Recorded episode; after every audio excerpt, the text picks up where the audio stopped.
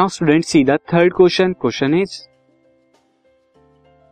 a car and a truck एक car है और ट्रक है are moving with same velocity of 72 kilometre per hour दोनों move कर रहे हैं 72 किलोमीटर पर आवर की वेलोसिटी से which has more kinetic energy किसकी more kinetic energy student answer simple है. ट्रक की काइनेटिक एनर्जी ज़्यादा होगी। क्यों ज़्यादा होगी स्टूडेंट क्योंकि काइनेटिक एनर्जी क्या होती है?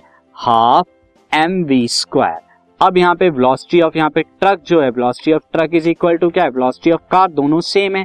तो अब क्या डिपेंड करेगी? Kinetic energy will be proportional to the mass और मास क्या होता है? Mass of truck is greater than mass of car तो इसीलिए काइनेटिक एनर्जी ऑफ़ ट्रक ज़्यादा होगी कार से। This podcast is brought you by Hubhopper शिक्षा अभियान अगर आपको ये पॉडकास्ट पसंद आया तो प्लीज़ लाइक शेयर और सब्सक्राइब करें और वीडियो क्लासेस के लिए शिक्षा अभियान के यूट्यूब चैनल पर जाएँ।